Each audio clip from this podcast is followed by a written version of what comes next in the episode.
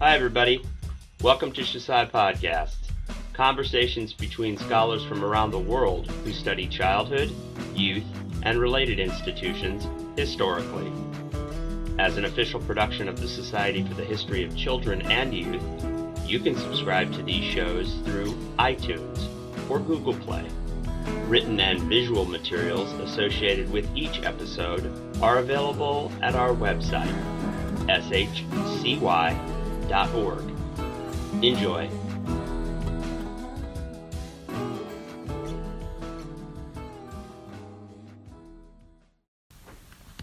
My name's Nick Syrett, And I'm Stacy Vanderhurst. and we are sitting in my office at the University of Kansas in the Women, Gender, and Sexuality Studies Department, where we both teach.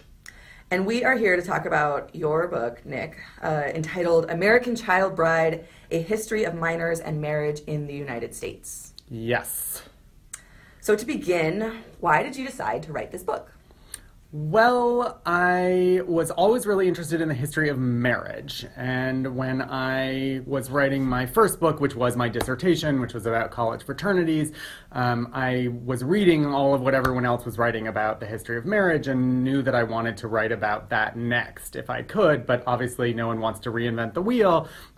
Um, so I uh, stumbled upon this little volume um, uh, in the library where I wrote most of my dissertation, just called Child Marriages, and it was this book by these two social workers who I ended up writing about in the book. Um, uh, Mary Ellen Richmond and Fred Hall, and they were writing in the 1920s um, about what they saw as an epidemic of child marriage in the United States. And I thought, child marriage? Uh, I had no idea that there was child marriage in the United States. So I sort of photocopied the book and shelved it away. And it ended up being, I would return to it thinking about whether I could write about this topic, whether there really was such an epidemic and so forth. And it ended up being sort of like a, a great way of getting into the questions about marriage that really interested me. What does marriage do? Who is marriage beneficial for? What is the purpose of the marriage contract? Because there is controversy around children marrying, it gives you the ability to sort of interrogate what marriage itself is. So that's how I thought about it. I did not initially think of myself as a historian of childhood and youth, but became one via this project. So, what are the main arguments that you make about some of those questions, about child marriage specifically, about its context in the United States? Sure. So the first is that while Richmond and Hall might have been exaggerating a little bit to call child marriage an epidemic, um, it certainly has always been common in the United States, in part because childhood has, as historians of childhood know well, childhood has not always looked as it does now. It was not always a protected stage of life, and so when age was less uh, important to people's identities, people got married at younger ages. Uh, lots of people didn't know how old they were. So the precise age of their marriage in early America or for much of the 19th century wasn't a great consideration when they thought about marriage. If young people were doing things like working, um, they were also doing things like marrying. Um, and also, and this gets at some of what I was interested in about marriage, marriage has also been seen as the solution to questions around sex. So if people have sex, uh, they are often coerced into marriage or forced to marry. Uh, if there's teenage pregnancy, marriage is seen as the answer to this. Um, Can you give us an example of a story like that from your book? Yeah, sure. So there are tons of examples of uh, girls basically being having sex with older men, sometimes even just a few years older, um, and then their parents. Uh, force them in, to get married, sometimes with the acceptance of uh, or the sort of legal mandate of a judge. Um, so this becomes a way around a statutory rape charge. A man who otherwise would be guilty of a crime uh, is forced into marrying a girl so as to avoid prosecution for what was generally statutory rape, but sometimes was forcible rape as well. And that way, this is a progressive era thing mostly. Um, the girl's reputation is preserved, and she becomes a wife instead of a victim, and the child is born legitimately. So, in theory, of course, everyone wins in this scenario, even though, of course, um, my voice should make it clear that I don't think everyone is winning in this scenario, least of all her. Um, so, in terms of other arguments, uh, I found that our worries about child marriage that have to do with sort of danger for girls, um, pedophilia on the part of older men, are pretty recent and really don't emerge until the 1920s when psychiatry makes a bigger appearance in American culture. Um, and when really our notions of childhood as a protected stage of life come into play as well. So before that, the notion of a man marrying a younger girl or just a somewhat younger girl don't excite people's sort of worries in the same way that they did now do now.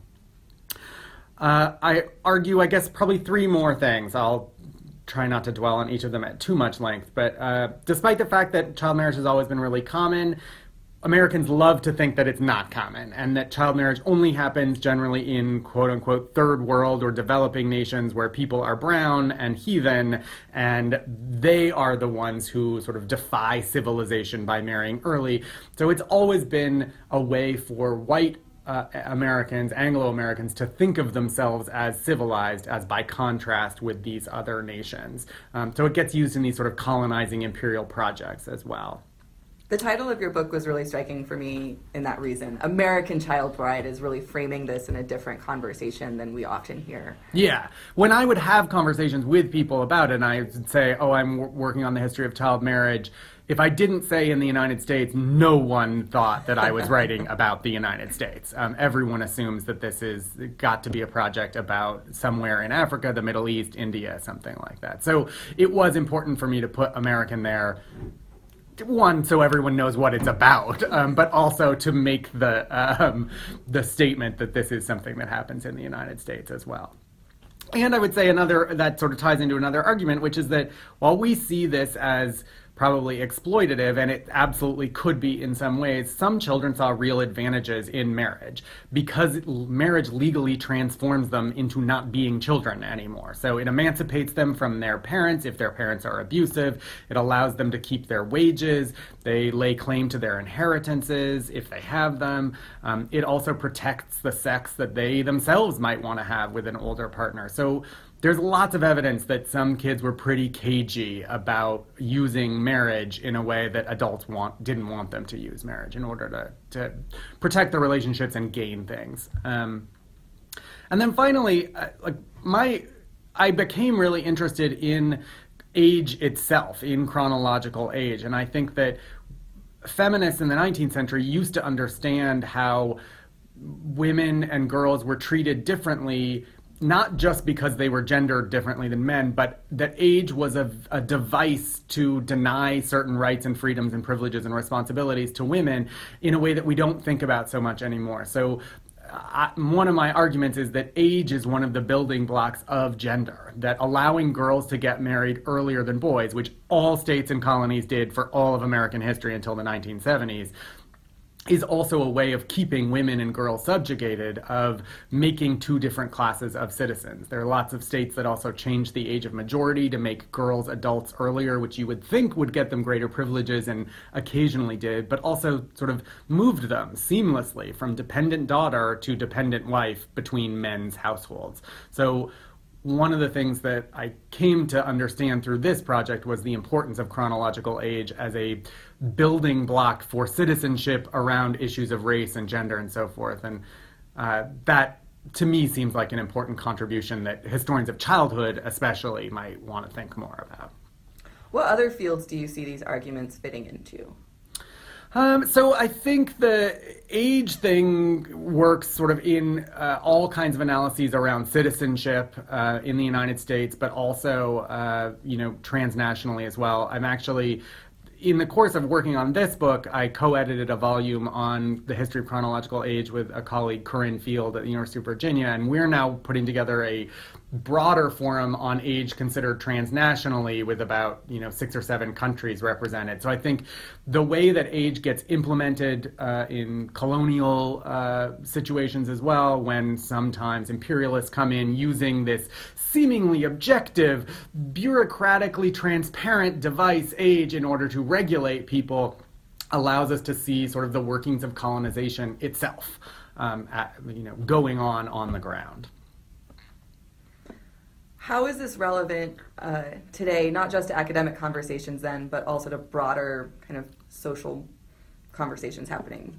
Yeah, so when I started working on this book, I thought of it as purely a work of history. I mean, I knew that it was still possible to get married in the United States under the age of 18. That's true as of our conversation today in every single state, although now what I discovered just as I was finishing the book is that there was a movement to raise the age of consent state by state across the United States. There are two organizations, um, Unchained at Last, which is an anti-forced marriage organization in the United States, and then the Tahirih Justice Center, which works on immigrant rights. One plank of their work is on sort of anti-forced marriage of migrants and they're working pretty, uh, you know, assiduously to raise the age of marriage uh, across the board, state by state. So I've now been working with Unchained at Last, um, who approaches this on a state by state basis, and you know, by the time this airs, it is possible that New Jersey and Delaware will be the first states to ban marriage below the age of 18 outright.